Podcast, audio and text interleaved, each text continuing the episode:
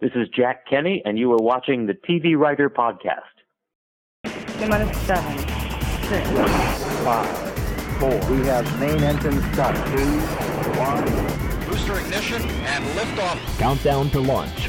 Fall TV 2010 on the TV Writer Podcast, partner of Script Magazine. Hosted by Gray Jones, the TV Writer Podcast is brought to you by Script Magazine and ScriptMag.com the leading source for scriptwriting information in print and on the web, and by Final Draft scriptwriting software, the entertainment industry standard for scriptwriting worldwide.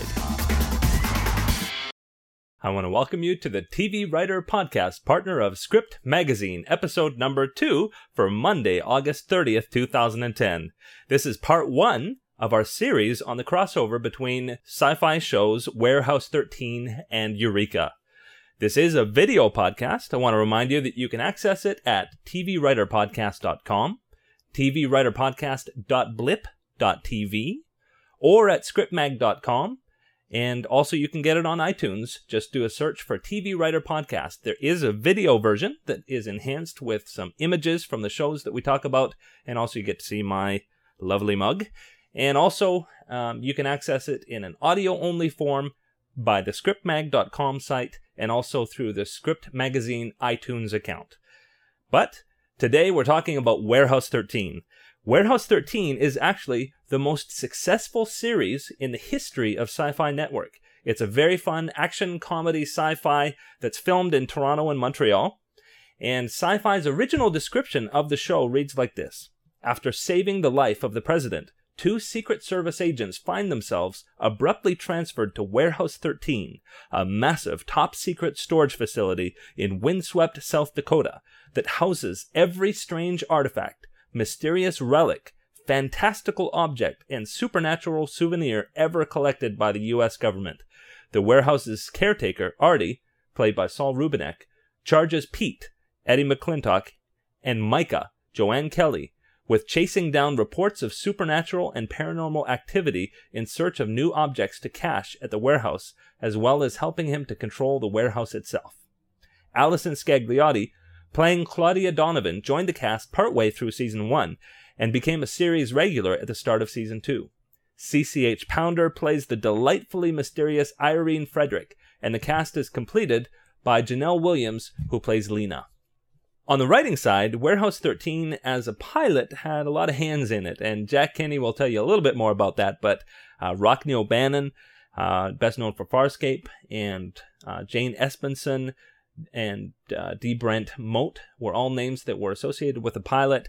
And uh, coming on board after the pilot and staying since then is ex- executive producer and showrunner Jack Kenny. He uh, took over the show and has been running it ever since. Its first season broke records for sci fi, averaging over 4 million viewers.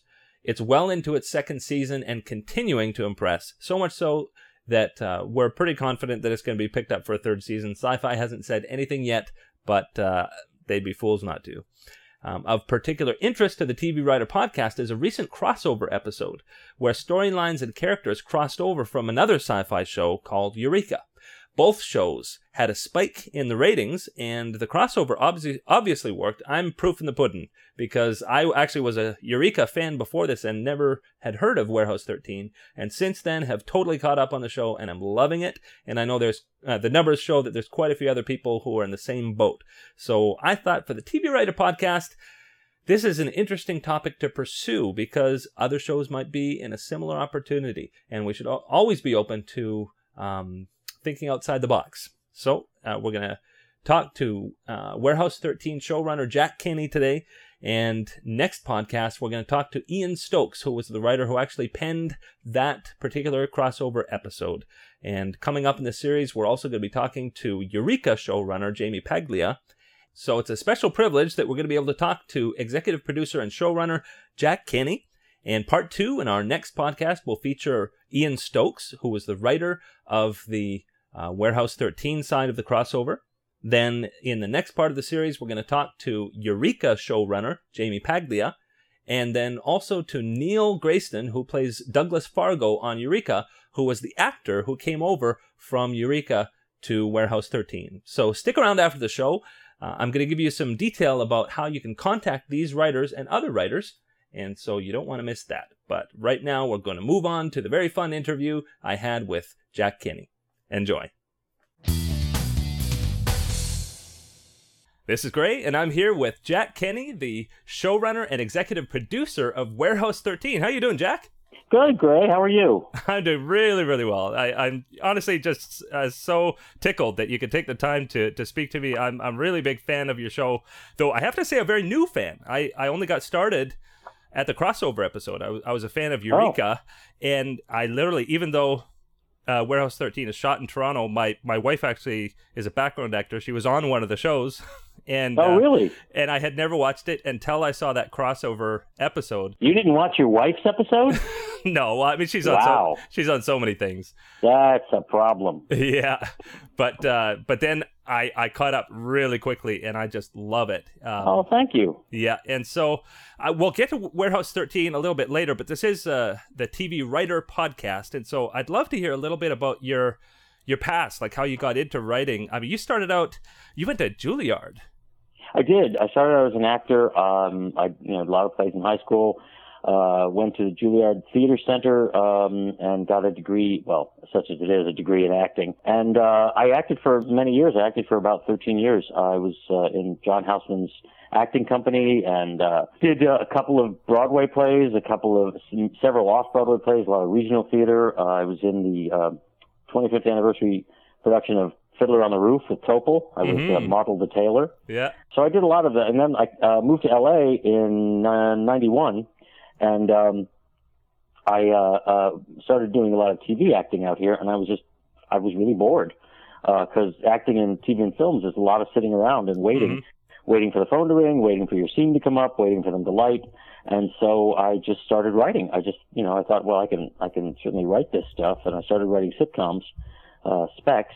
And um, and ended up uh, running into an old friend of mine from from Juilliard, Brian Hargrove, who was a year ahead of me, who's also out here writing, and uh, we decided to team up and um, started uh, you know writing scripts. You know, just spent every day. We spent four or five hours a day just writing, working on our spec scripts. We ended up getting a job on Dave's World, Mm-hmm. and that's kind of when I walked away from acting. Uh, got the got the writing gig on Dave's World, and uh, moved from that to Caroline in the City, and then a few other shows. And then uh, Brian had always said that he was going to be uh, he was going to be done at 50. He said he would he would uh, uh, quit writing at 50. So uh, he lasted to 52, which I thought was pretty good.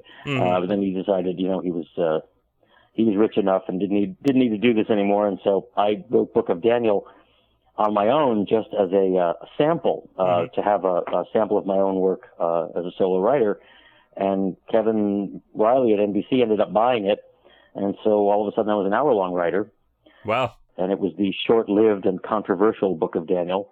It, it lasted what four weeks? Uh, four episodes. They aired uh, two episodes the first week, Mm-hmm. uh, and then uh, two more episodes the subsequent two weeks, and uh, that was it. It was mostly because uh, uh, the uh, the right wing, uh, you know, the religious right wing was very powerful Mhm. in 2006, and um, they uh, didn't like the idea that Jesus was a character in the show, even though he was very loving and tolerant and uh, you know uh, didn't you know didn't dispense advice. He was just there for Daniel to talk to, but Mhm. they were not big fans of him being on TV at all, and they were certainly not fans of a gay man writing about him. Mhm. I got a lot of a lot of flack about that, and um, and uh, actually, actually, one person one person interviewed even said, "My Jesus isn't tolerant."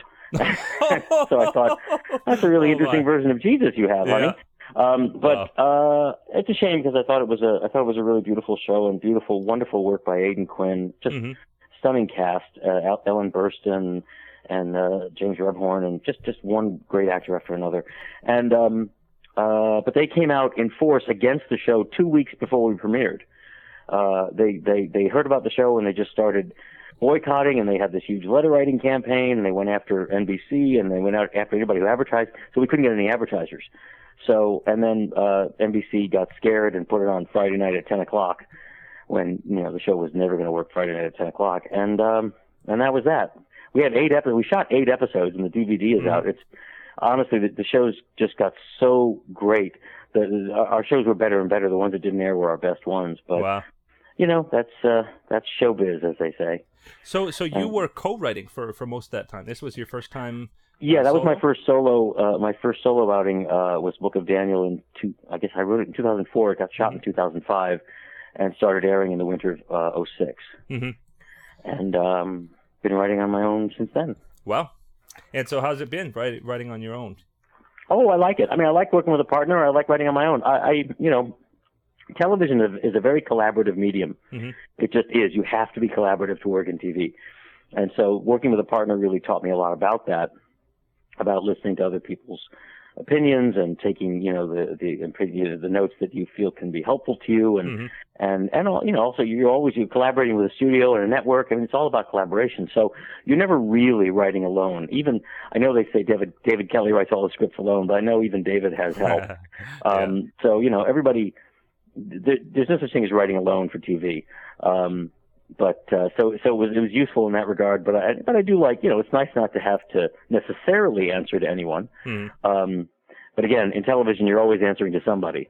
But it's nice not to have to share the paychecks. Uh, yes, that's that is the best part. I didn't uh, I didn't think about that, but yes, that's uh, that's a huge advantage. I Yeah. never minded that though. Yeah. You know, I never minded sharing my paycheck with Brian because Brian was, you know, he was my partner. You know, we we uh, we we wrote really well together. I thought. Um, Yeah. And uh, so I never minded that. That was never a problem for me. Well, and, I, and all the writing teams I know say that they they produce a lot of material very quickly. Yeah, you do work faster when you're in a team. hmm Yeah. And so, what brought you from? Because that was it was released anyway in 2006. Uh, between Book of Daniel and Warehouse 13, how how did one lead to the other? Uh, well, I did Book of Daniel, and then I got I, I was on a development deal at ABC Studios for a couple of years, um, and then the strike hit, and uh, and things got ugly for a while. Um, I, I did uh, I did work on a show called In Case of Emergency, my friend Howard Morris's show, which was a half-hour sitcom for ABC. Mhm. But then the strike hit, and we were all kind of uh, unemployed for a while. Uh, and that was a rough time for everybody. And then uh, when the writing work was slow to come back, so and I had been, I had directed a lot of four camera stuff. I directed several episodes of Titus Mhm. and a few episodes of uh, which Titus was another show that Brian and I created uh, in uh, 2000. Uh, uh, very, I'm very proud of that show. It's also out on DVD. Um, but uh, uh, so we did that. I directed a bunch of those. And I directed a bunch of Reba episodes and a, a pilot and a couple other things. And so I got hired to direct a, a bunch of episodes of a show called Roommates right Mhm. after the strike. So I worked as a director for a while um, and had a great time. And then um, surreptitiously, uh, no, no, serendipitously, that's the word I'm Uh-huh. looking for. Serendipitously, Eddie McClintock, who is an old friend of mine, I worked on a show called Holding the Baby Oh, cool. that he was on. And uh, he was doing, he was close friends with the guy who created Roommates, Mhm. the show I was directing. And he, Eddie came and did a guest spot on the show, and Eddie said to me, "Hey, my pilot got picked up." And I said, "Wow, wow, what pilot was that?" And he said, "This is a show called Warehouse 13." And I remembered my friend David Simkins, who ran the pilot, telling me about this show he was working on. And I said, "Oh, I got to call David and congratulate him." So I just called him and said, "Hey, congratulations!" And he said, "Yeah, they uh, they want to uh, want me to hire a showrunner." And I said, "Oh, well." Hmm. Uh, so I got on the phone to my agent and I said, uh, listen, I don't know much about this show, but from what I've heard, it sounds like it's more than, you know, your straightforward sci-fi show. So let me get a meeting, you know, get, get me in there to meet them. Mhm. So I watched the pilot and I thought, um, boy, this is, you know, this is the thing that always frightened me away from, uh, sci-fi was, uh, uh, you know, and I, and I know it was a wonderfully written show and a huge critical critical success and has an enormous cult following. But Mhm. Battlestar Galactica was always a title that scared me Yeah. because I, I, I, yeah, I love Star Wars, I love Indiana Jones, I love Back to the Future, I love science fiction in general, but that sounded like wars and androids, and you know, I never checked it out because the title scared me. Mhm. And I, and I, my, my feeling was that when I saw Warehouse 13, title aside, I thought, well, this is way more than a sci-fi show Yeah. this is a show that can expand the the brand, that can spa- expand the audience of the network, because this has got a little of everything. I, refer to it as, as a thrilleramedy because it's yeah. got a little bit of everything in it, yeah. and it's and and it's good stuff. And I said in my meeting with them, I, I said a bunch of things. I said, you know, you have the sci-fi audience; they're they're a loyal audience, and they'll they'll always at least check out your shows. What you need to do is expand your brand to people like me, people who are interested in sci-fi but shy away from really, really strictly sci-fi stuff, Yeah. really intense sci-fi stuff. And uh, there needs to be a young kid to deal with Artie. Um, you know, it's great that Pete and Myka have these things, but if you don't have somebody for Artie to deal with, he's going to be like Charlie of Charlie's Angels Yeah. and just send them off on missions and sit there in that office. And Saul's such a terrific actor. Oh, he is. You need a you, he needs a sorcerer's apprentice. And and I think the comedy because you have four you know the three at the time actors who are all really good at comedy hmm and can play those chops. I said you really you have to write to it. Yeah. You have to write to the relationship and the comedy and the family of it all because they form a really nice family. hmm And and uh, I think that will broaden the audience because audiences like to laugh. Yeah. Yes, they love to be, you know, intense and and and focused, and they like they like to follow mysteries, but they also like to laugh. hmm Oh, and Claudia was a wonderful addition. Yeah, she uh, Allison's fantastic. I actually directed Allison in a pilot when she was 13 called Joint Custody that for the WWE. Oh, you're that- kidding. Yeah, I never went anywhere, but I'd known Allison for years, and uh, uh, two of the writers on the show, Ben Raab and Deric Hughes, also knew knew her. And when we were looking for Claudia's, uh, we were initially looking for an Asian girl, Mhm. um, and uh, they said, uh, "Do you know Allison?" And I said, "Oh yeah, I love Allison. I wanted her in Book of Daniel, but she was too young. Uh, we should, yeah, we should definitely bring her in." And, and we, I brought in Allison, and she, uh, I, we, I talked to her before the audition and coached her a little bit, and and uh, and she wowed them, you know. Yeah, yeah. Al- Allison is a tremendous, tremendous addition, and she's she Oh, yeah. is a stick in the works for Artie. That Yeah. that like together she pushes his buttons, and you can bring out so much more in that character. Yeah, well, that was always the uh, that was always the hope. Yeah, was that she would she would do that. You know that she would that they would bounce off each other, and they do. And from from from the from day one, they started uh, right right away. They were bouncing off each other. They were they they were uh, uh, made to work together. They're great. yeah. And uh, and I do I do notice some subtle changes between the the pilot and uh, and the rest of the series. Um, in particular, the the Pete character, the way he comes across in in the the pilot is much more, I guess, of a ladies' man, and Mhm. then um, in in the the body of the show, I think you you took him down a little bit, which I think is good. It, he's able to play a little more w- with the group, not being so much of a loose cannon. Well, that note. I mean, you can you you you can play that note of ladies' man just so far. I mean, you, you know, you don't do the same jokes every week. I mean, we do have him flirting with just about every pretty woman that walks onto the set. hmm he's always flirting with somebody. And this season, he's already been he's been in bed with Tia Carrere and Paula Garces, Hmm. and uh, so he's um, he's definitely playing the field. And you know, we wanted to see uh, what it will be like for Pete to actually fall for somebody. hmm For you know, for and when we're going to do, you know, we have a nice arc for that relationship uh, coming up down the road that'll really be uh, really be wonderful for Eddie to play. And, and you know, I, it, it's it's fun to play the ladies' man. We always will. He'll always play the guy with the wandering eye.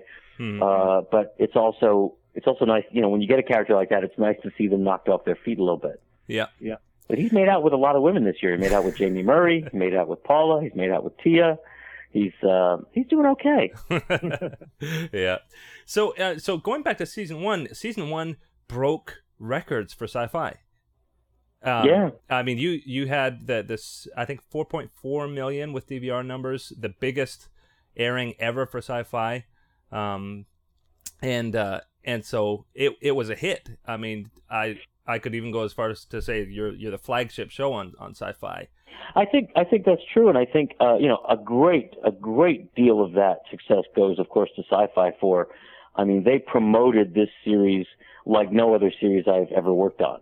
They really got behind it, and that that's uh, that's what these days that's what any network has to do in order to create a hit. Mhm. Uh, I mean, you have to. I think we provided them with great material, and then they really took it and and ran it into the ran it into the end zone. I mean, they they they promoted it right. They rebranded the network on our night, and they have they have stuck with the show, uh, promoting it like crazy this season as well. And um, what was interesting is our, our numbers are a little lower this year, but I think that's because last year Tuesday night was pretty much uh, open territory. There was, I think, we were kind of one of the only games in town on Tuesday Mhm. night, and this year everybody's on Tuesday night. Yeah. Every cable channel has a new series at nine o'clock on Tuesday night. Even even USA, our sister network, programmed White Collar opposite us. Wow. So so they've made it a much more competitive night, and we still, I feel like we're still holding our own this year. You know, all that considered, we're doing we're doing darn well. Well, especially with the DVR numbers. Yeah, the DVR, the Live Plus Sevens really, really come up, and, and unfortunately, that's all they ever measure. They only measure plus seven days. Yeah. And and I've still got my gosh, I've got episodes on my on my TiVo downstairs from weeks and weeks ago Oh, that I'm catching up on. Yeah. yeah. So unfortunately, they never count any of that. They never count people who TiVo an entire series and then watch it later. They only count it if you've watched it within the next week. hmm You know, many times I don't do that. I'm about four episodes behind on Project Runway, Yeah. so um, you know, I never never catch up. Yeah. So so talk a little bit about um obviously it happens in every show that between season 1 and season 2 the writers just know the characters better, the actors know the characters better. You can just sort of stretch your legs a little bit, but um how how has this the experience been different season 2 versus season 1? Um, well, uh, you're right in all your assessments. Everybody knows the show better, and that includes sci-fi.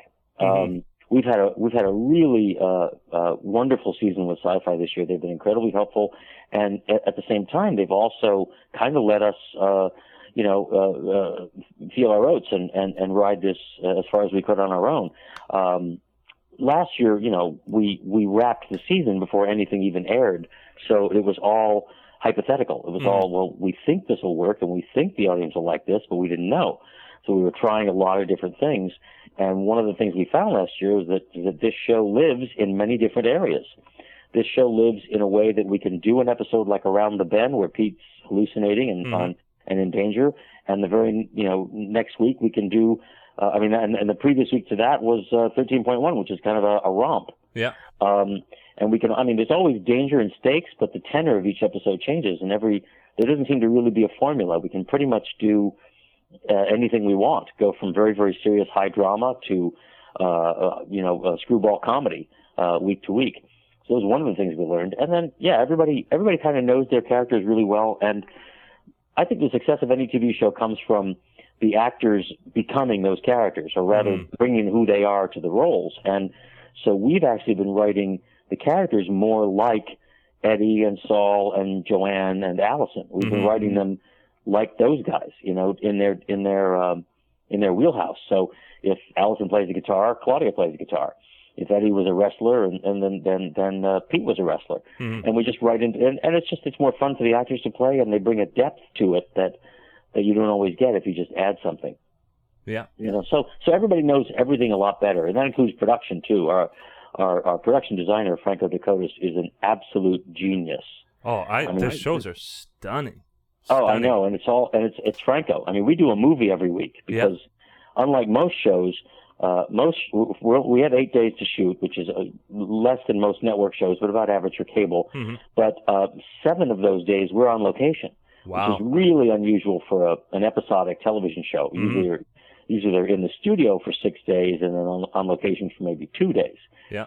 But we're out seven, se- six or seven out of eight days every single episode, and and it's it's exhausting and it and it beats up the crew, but it also excites everybody, including the crew, because we're we are shooting a movie uh, uh, every week. Yeah.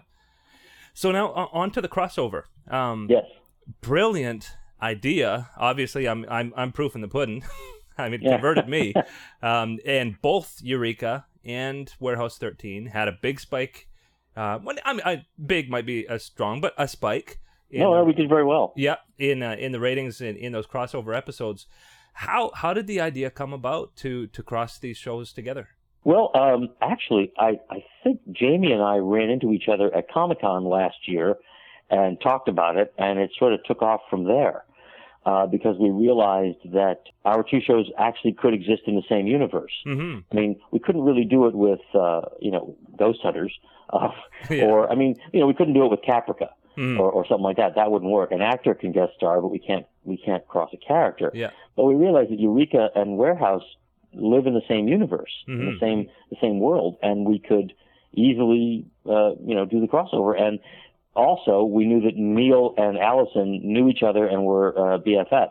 Oh, you know, cool. Yeah, they got along really, really well. They were very, very good friends from the get go, and so we knew that it would be absolute, you know, pleasure to have both of them around. Neil is a Neil is a delight to have on any set hmm and uh, they got along great, and we all had fun doing it. So I think you know I'd love to I'd love to do another one next year, and maybe even cross over a couple of characters Yeah. um, because it's just it's just you know it just seems to work. You know we're all in the same world. I I haven't actually been following Haven, but my guess is uh, we could probably cross over with Haven as well. Yeah.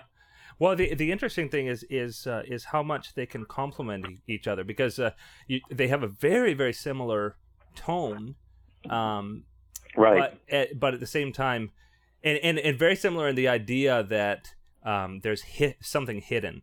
So in Right. theirs, it's it's hidden science. Here, it's hidden artifacts. well, there's science and we're fiction. Yeah, I mean, you know, we uh, we get to do uh, they do a lot of science and we do a lot of of uh, history. Really, Mhm. there's a lot there's a lot of there's a lot of uh, uh, uh, antiquity in our show, and and we, you know, all all of our stuff we do a lot of research to make uh, to to make it feel as real as as as as it can possibly be.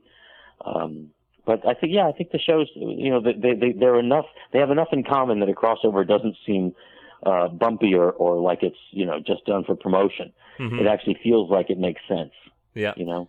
And so so you are looking forward to uh, to to more next year. I know I know there's going to be a lot of really excited people about that. Oh, I'd love to, I'd love to do that. I'm I'm I'm a good friend with good friends with Colin Ferguson. I've known him for years. We actually I actually acted on a, a sitcom that he was a, a, a lead on uh, years ago called um, Then Came You. Oh, cool. I was I was doing punch up for this show, and my friend Jeff Strauss had created it, and and I was showing that you know we were talking about this actor who was playing this character, and I said he really needs to play it more like this. This is what's funny about it.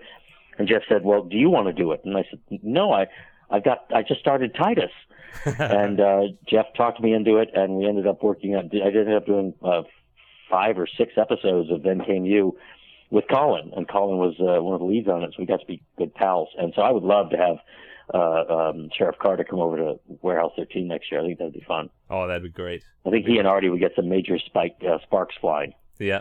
Now, now, just logistically, in terms of um, crossing over, uh, did you did your staffs meet, or or just the writers who are writing those crossover episodes, or how did how did that work out? Well, I sat down. Uh, uh, Ian Stokes, who wrote that episode and who uh, knows Eureka inside and out because he worked at Sci-Fi for two years, Oh, okay. so he he knows uh, Eureka very very well. He knows the characters. He and I sat down with uh, Jaime Paglia, Bruce Miller, and uh, Paula Yoo, who wrote uh, their crossover episode, Mhm. and we just talked about uh, you know what would be fun, what, what we were planning on doing, what they were planning on doing. We didn't really. I mean, we we sent each other drafts for approval, and if there was anything that felt out of character, but it wasn't really. Um, we were just informing each other, and we got along great during the process. It was a really easy process, and Jaime's such a wonderful guy. and he's just Mhm. a. I met him at Comic Con last year, and and we got along really well. And I I just think he's terrific and very so smart and and funny and charming, and and it was just a joy to be able to work with him. And Bruce Miller's great, and Paul is great. We just you know we just all really got along. Yeah.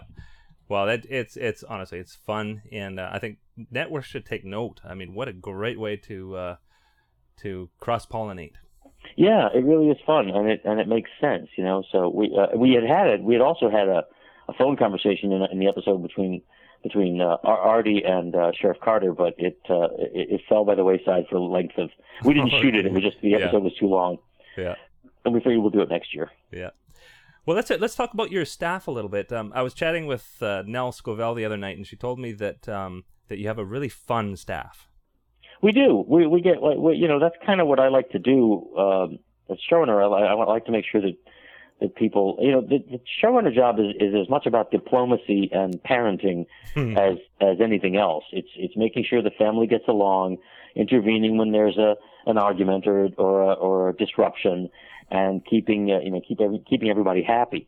And um, and this is a pretty happy staff. I mean, everybody's pretty excited to be on the show. Uh, you know, everybody everybody likes what they do, and pretty much everybody gets along. and like each other, and we're all working in television at a very difficult time uh, in the economy and the business. So why wouldn't we be happy? and we're working on a hit show that we all like. You Yeah. know, it's all a show that we enjoy watching, which is not something you can always say in your career. Uh, you can't always say you enjoy watching the show you're working on, um, but uh, we all do, and and I think it's it's just it's a testament to everybody on the staff that we all there's a lot of respect, a lot of mutual respect for each other, and and uh, we all try to you know everybody's very helpful of each other. And I always I'm also very much uh, I like to make sure every writer gets their due because you know a lot of showrunners put their name on every script in some place or another, and I always feel like mm, you know every showrunner does do does rewrite every script. It's because that's the job. That's sort of the job description is the writer hands in a draft and then you have to do a pass on it because the showrunner is what makes any show consistent. Hmm is to you know to keep it. And obviously, as the show goes on over the years, you like to do less and less work on it because everybody's getting the tenor of the show better and better. Uh, but I always feel like you know writers uh, need to ha- need to feel a sense of ownership over their scripts. So I, I like to make sure that they get the credit where the credit is due. You know, they wrote the script, they came up with the idea. So That's great. That's great. And uh, now, um, it's uh, another another show that I do a podcast for is Chuck, and and their writing rooms are literally down the hall from the editing rooms, which are just a golf cart drive away from the set. Um, you're writing in L.A. and shooting in Toronto. How is that? Oh yeah, it's exhausting, is what it is. It's, Yeah. um, I mean, the post production. Well, they used to be in our offices. Now they're across the lot. I I still rather they were down the hall because Mhm. that makes life a lot easier. But you know, it's hard. It's uh, it's it's not an easy thing. I you know, I I miss being home. I I miss my my uh, my other half. I miss my house, my dog. Um, you know, it's tough being in Toronto, but I feel like it's really important that uh, I'm on the set a lot, or somebody, or one of the writers, or both of us is on the set as much as possible because you come up with things in the moment. You know, Mhm. we're, we're, we keep consistent with the show. The actors feel like they're they're uh, they have a safety net. People are more willing to try stuff and question things. If there's something that's a question, you know, if, if nobody's on the set, you know, the actor will just pretty much say what's on the page. And, you know, if they have a question about it, they might not raise it because there's nobody there to raise it too. Yeah. So it's, it's, I think it's really important. I think it's one of the reasons the show is successful is that, you know, we've had such a, a strong hand in actual production.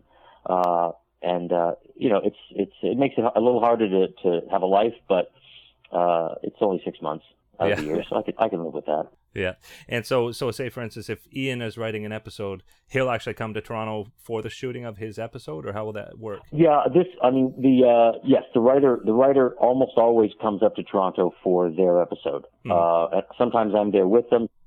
Sometimes they're on their own.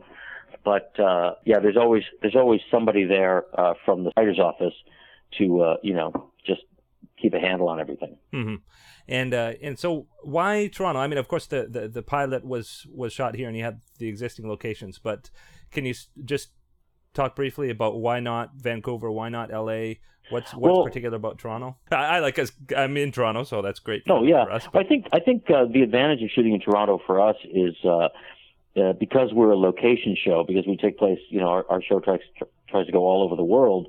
Uh, Toronto can be made to look like more cities than Vancouver or or L.A. hmm Uh, I mean, obviously it would be fun to shoot in L.A. because I'd be home. But um, yeah. you know, if we had to shoot somewhere, I'm glad it's Toronto because it's it doesn't have the troubles of New York. It doesn't have the the perm you know the permit issues and the uh, the you know crazy traffic and you know the, the Mhm. crazy insanity of New York. And yet it has um, a, a variety of locations. We can shoot. Uh, you know, places to look like almost anywhere. We've shot Egypt, we've shot China, we've shot uh, uh, Russia, France, England. Um, you know, I, we'll, I'm sure we'll end up in South America at some point for an episode. We, we, we can pretty much make it look like any place we need it to look like, and that's the advantage. So that's that, that that's to me, I think the main reason we shoot the show in Toronto. It's a great place to find crew too. You get really talented, uh, talented people up there. Our our wardrobe uh, designer uh, Joanne Hansen Mhm. is Toronto. Franco De Cotiis is our production designer. You know, everybody, all these one, Kara Sprell who does all the props. Um, you know, we get some great people up there. Yeah. Saul must like it. He's uh, Canadian. Yeah, Saul's Canadian, Joanne's Canadian. Mhm. We've had several Canadian guest stars this year. I mean, from the States, actually. Zack Ward, Mhm. who was in the crossover episode. Uh, he played Leo, the guy behind the counter hmm in the crossover. He was actually in Titus with me. Oh, cool. Yeah, and Zack was in uh, A Christmas Story. He was um, the bully. Um, Oh, okay. shoot, I can't think of it. I can't think of the bully's name now, but he still gets recognized in airports. he still looks like the kid in Christmas Story. wow. Yeah. Wow, very cool. So, uh, so uh, we're getting towards the end. There's a couple, a couple more things. One is um, sort of more general questions about writing, and then also just a few fan questions. But first, I know people would shoot me if I didn't ask what can we expect to see toward the end of the season, and also looking towards season three. Well, we have a big uh, we have a big arc uh, coming up with H.G. Wells. Uh, that story is coming to a head at the end of the season, hmm and we'll get to see uh, Warehouse Two, the, which was the lost warehouse. It was uh, in uh, in Alexandria in Egypt, Wow. And we're going to do we're going to get to see that. and um, we'll get to see uh, Lindsay Wagner again. Great. She's coming back, and uh, and as I said, as I said, H.G. Wells will be back, and uh, we're gonna uh, um, do something with Pete's uh, story with Paula Garces. So we, and and also uh, there's a really cool um, uh, story with Claudia and Todd next week. Uh, next Tuesday night in an episode called Vendetta, the, the Claudia Todd relationship comes to a head. Oh, cool. Um, yeah, so we've got some really cool stuff planned for all the relationships, and we have some great artifacts. We learn a lot about Artie's past Mhm. next week in the episode Vendetta, um, and then uh, in uh, in the following week we have a time travel episode where they go, where Pete and Myka go back to 1961, Oh, cool. and we get to see uh, what the warehouse was like in 1961 and uh, the hunting an artifact. So uh, actually, there's a character that's back from next year. Uh, Roberta Maxwell plays Rebecca, uh, an old warehouse agent. She's back uh, next week in the the week after next episode. Uh, it's called Where and When. hmm So we've got some really fun stuff planned for the season. Next season, I have no idea. I will start. We will start thinking about that on November second. yeah. That's when we start working on next season, and uh, we're leaving a, a bunch of untied uh, knots uh, at the end of this season, just like we did last year, and we'll have to tie them up next year and then move forward. Oh, that's great. That's great. Now, you guys haven't uh, been officially renewed, but I can't imagine. I mean, what? Yeah, I think it has all to do with quarters and when GE does their business and stuff Yeah. like that. We're, I think we're back. yeah. Oh, yeah. Um, it. I mean, if you're, if you've got the numbers, why wouldn't they? I'm planning on it. So. Yeah. So, so a few fan questions. One from the UK. Um, uh, UK Cats fan 1998 asks, um, "Are isn't is a 22 episode season in the in the cards?"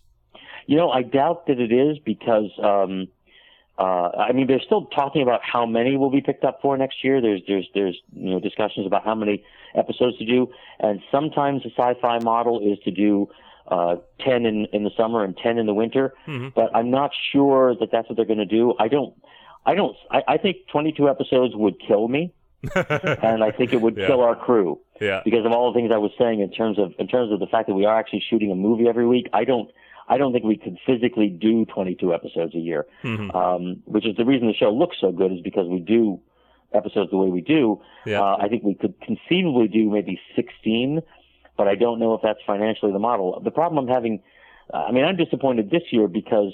Uh, like we did last season, our last two or three episodes are going to go crashing into the fall network season. Mhm. So I'm worried that a lot of people aren't going to see our last couple of episodes, uh, especially our season finale, because they're all going to be watching uh, um, uh, the network shows that start. There's new shows and season premieres that happen on Tuesday night, the 21st. So we're going to lose a lot of Uh-huh. our audience to that.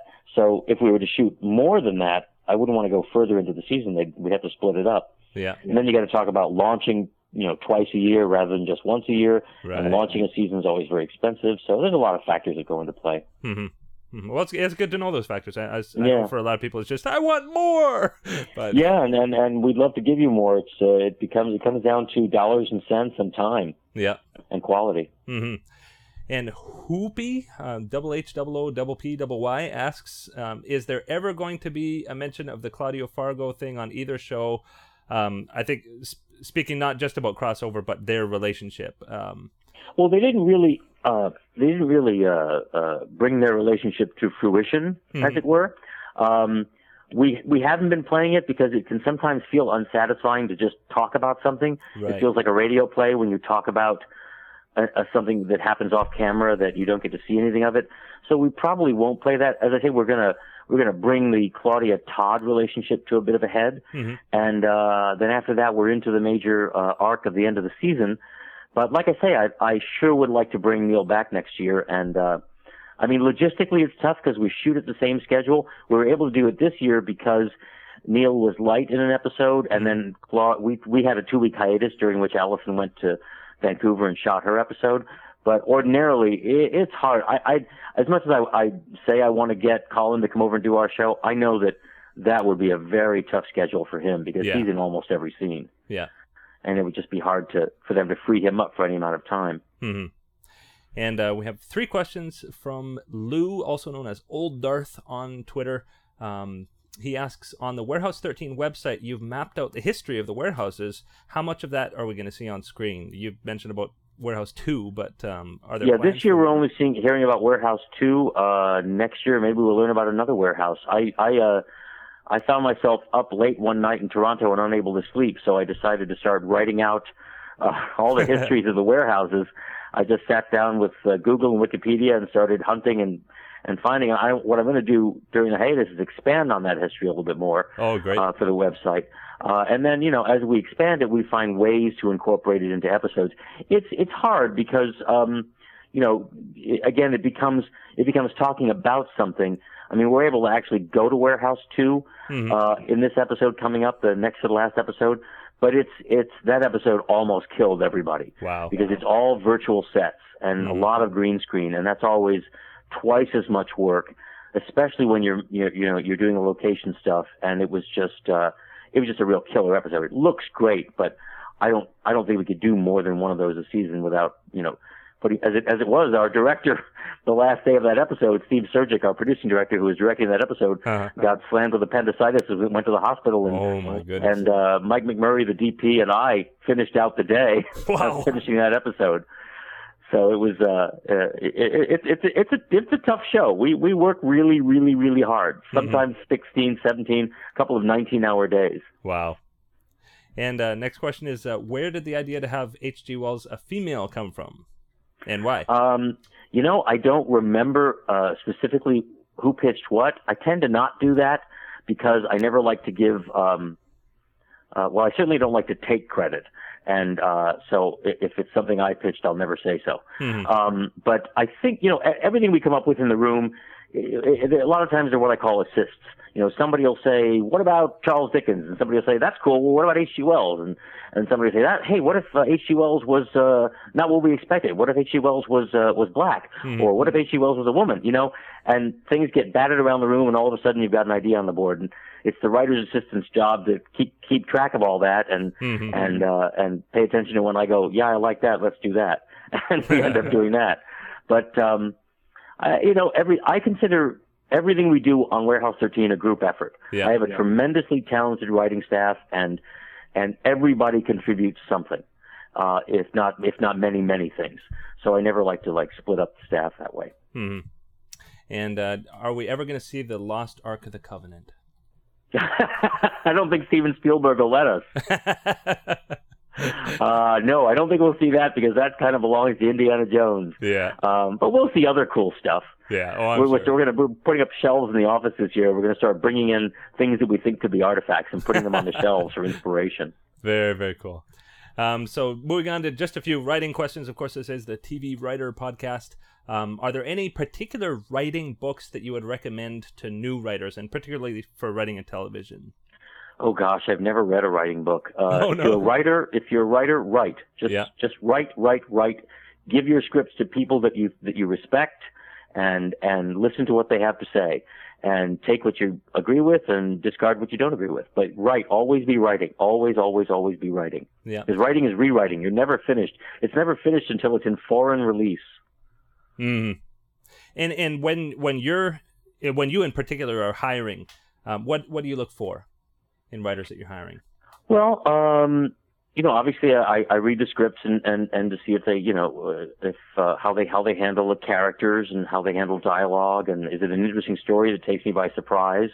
I'm more interested in story than I am in dialogue because you never know, you know, when you get a script, you never know who's helped who with what. But generally, the original idea is the writers.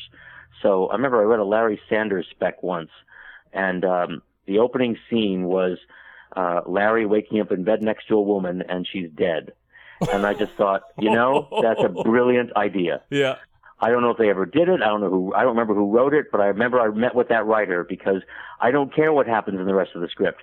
The, the, it'll be rewritten and rewritten by the staff anyway. But that's a great. That you put you take a character like Larry Sanders and you put him in a situation like that, it's going to be funny. Wow. And so, you know, you look for, I look for a good idea. And then the next thing I look for is I meet with the writer and I see if they play well with others. Mhm. You know, do they seem like they'll get along? Because you're building a family and, and, and you have to, you have to put people together who respect each other and, and listen to each other and, and, and want to contribute rather than want to, want to be a star. You Mhm. know? Yeah. And uh, and do you have any preference for original material or or or TV specs? Um, I tend to like original material because, uh, uh, you know, unless unless it's a show I know and love, you know, it's a it's it's a double edged sword. If it's a show I know and love, uh, it had better be damn good. Mhm. Uh, just to live up to that show. And if it's a show I don't know, I'm going to have trouble reading it. So I prefer reading original pilots. Yeah. Well, that's all I have, and I really, Great. really appreciate you taking the time. Oh, actually, one other thing I'd, I'd like to ask is if you have any any projects you'd like me to promote for you, anything you're doing in the break. No, I'm not doing a damn. I'm I'm I'm uh, power washing my patio. That's all I'm doing in the break. So no, you don't have to you don't have to promote anything for me. But thank you. Cool. I appreciate it. Well, I really appreciate appreciate you taking this time, and I really appreciate you giving us a great show. I just love the show, and uh, and I think if anybody's listening to this podcast and and hasn't checked it out, they would do well to check it out. And also, you mentioned a couple other DVDs that are for sale of past work you've done. Well, thanks. I appreciate that. And yeah, please check out Warehouse 13. It, it, there's something for everybody, and and I think if you watch a couple episodes, you'll be hooked. yeah, I think so. I certainly was, and uh, and so great, great job. Thanks very much. Yeah. So Well, I'll see you in Toronto, maybe. yeah, maybe that'd be great. Stop by the set sometime. Yeah, I will. Okay. Thanks, Gray. Okay. Thanks so much, Jack. Bye. Bye bye. And we're back. I super appreciate Jack Kenny taking the time. Uh, he's just a great guy to talk to. Uh, we were on the phone for a good 45 minutes, and I really appreciate him uh, taking the time out of his schedule to to do that and to share with us uh, a lot of things that I'm sure will be helpful to you. Um, you know that getting a job at this business is usually about who you know. Uh, I I don't use my resume anywhere near as much as I used to. Most of the jobs that I get now are through word of mouth, the people that I know. And even the best writing can't help if you can't get your writing into the right hands. So it's because of that that I had the idea um, that I want to start a Twitter database of uh, TV writers that are on Twitter. Uh, so far, I've got about 140 names and Twitter handles, and I'm going to be compiling that into a handy resource on the TVWriterPodcast.com website. So you would do well to check it out. I may have it up by the time this podcast is released, but certainly over the next few days, come back to the site and you'll see there's already a, a, a page for it where you can see some of the writers that I have, and uh, and it. My hope for that is that it's going to be a, a great resource for people to get connected with other writers.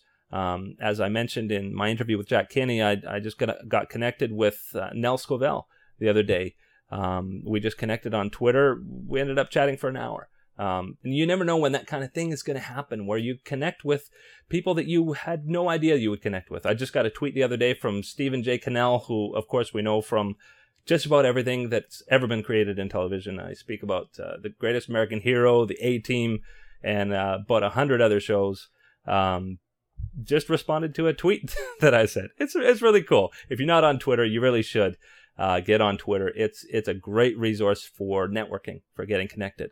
So watch TVWriterPodcast.com for that Twitter database, and as well for lots of other things that I told you about in episode number one. Uh, in particular, though, um, right now in the podcast, if you're watching the video podcast, you'll see Twitter handles for all, uh, I believe, all of the Warehouse 13 writers. So if you'd like to follow these guys on Twitter, uh, you can just look at these handles here and follow them on Twitter. I'm sure they'd love for you to follow them and to hear from you. So as we close out, I want to remind you about what's coming up next. We're going to be talking to Warehouse 13 writer Ian Stokes, who wrote the crossover episode. And after that, the Eureka showrunner Jaime Paglia and actor Neil Grayston, who plays Douglas Fargo on Eureka.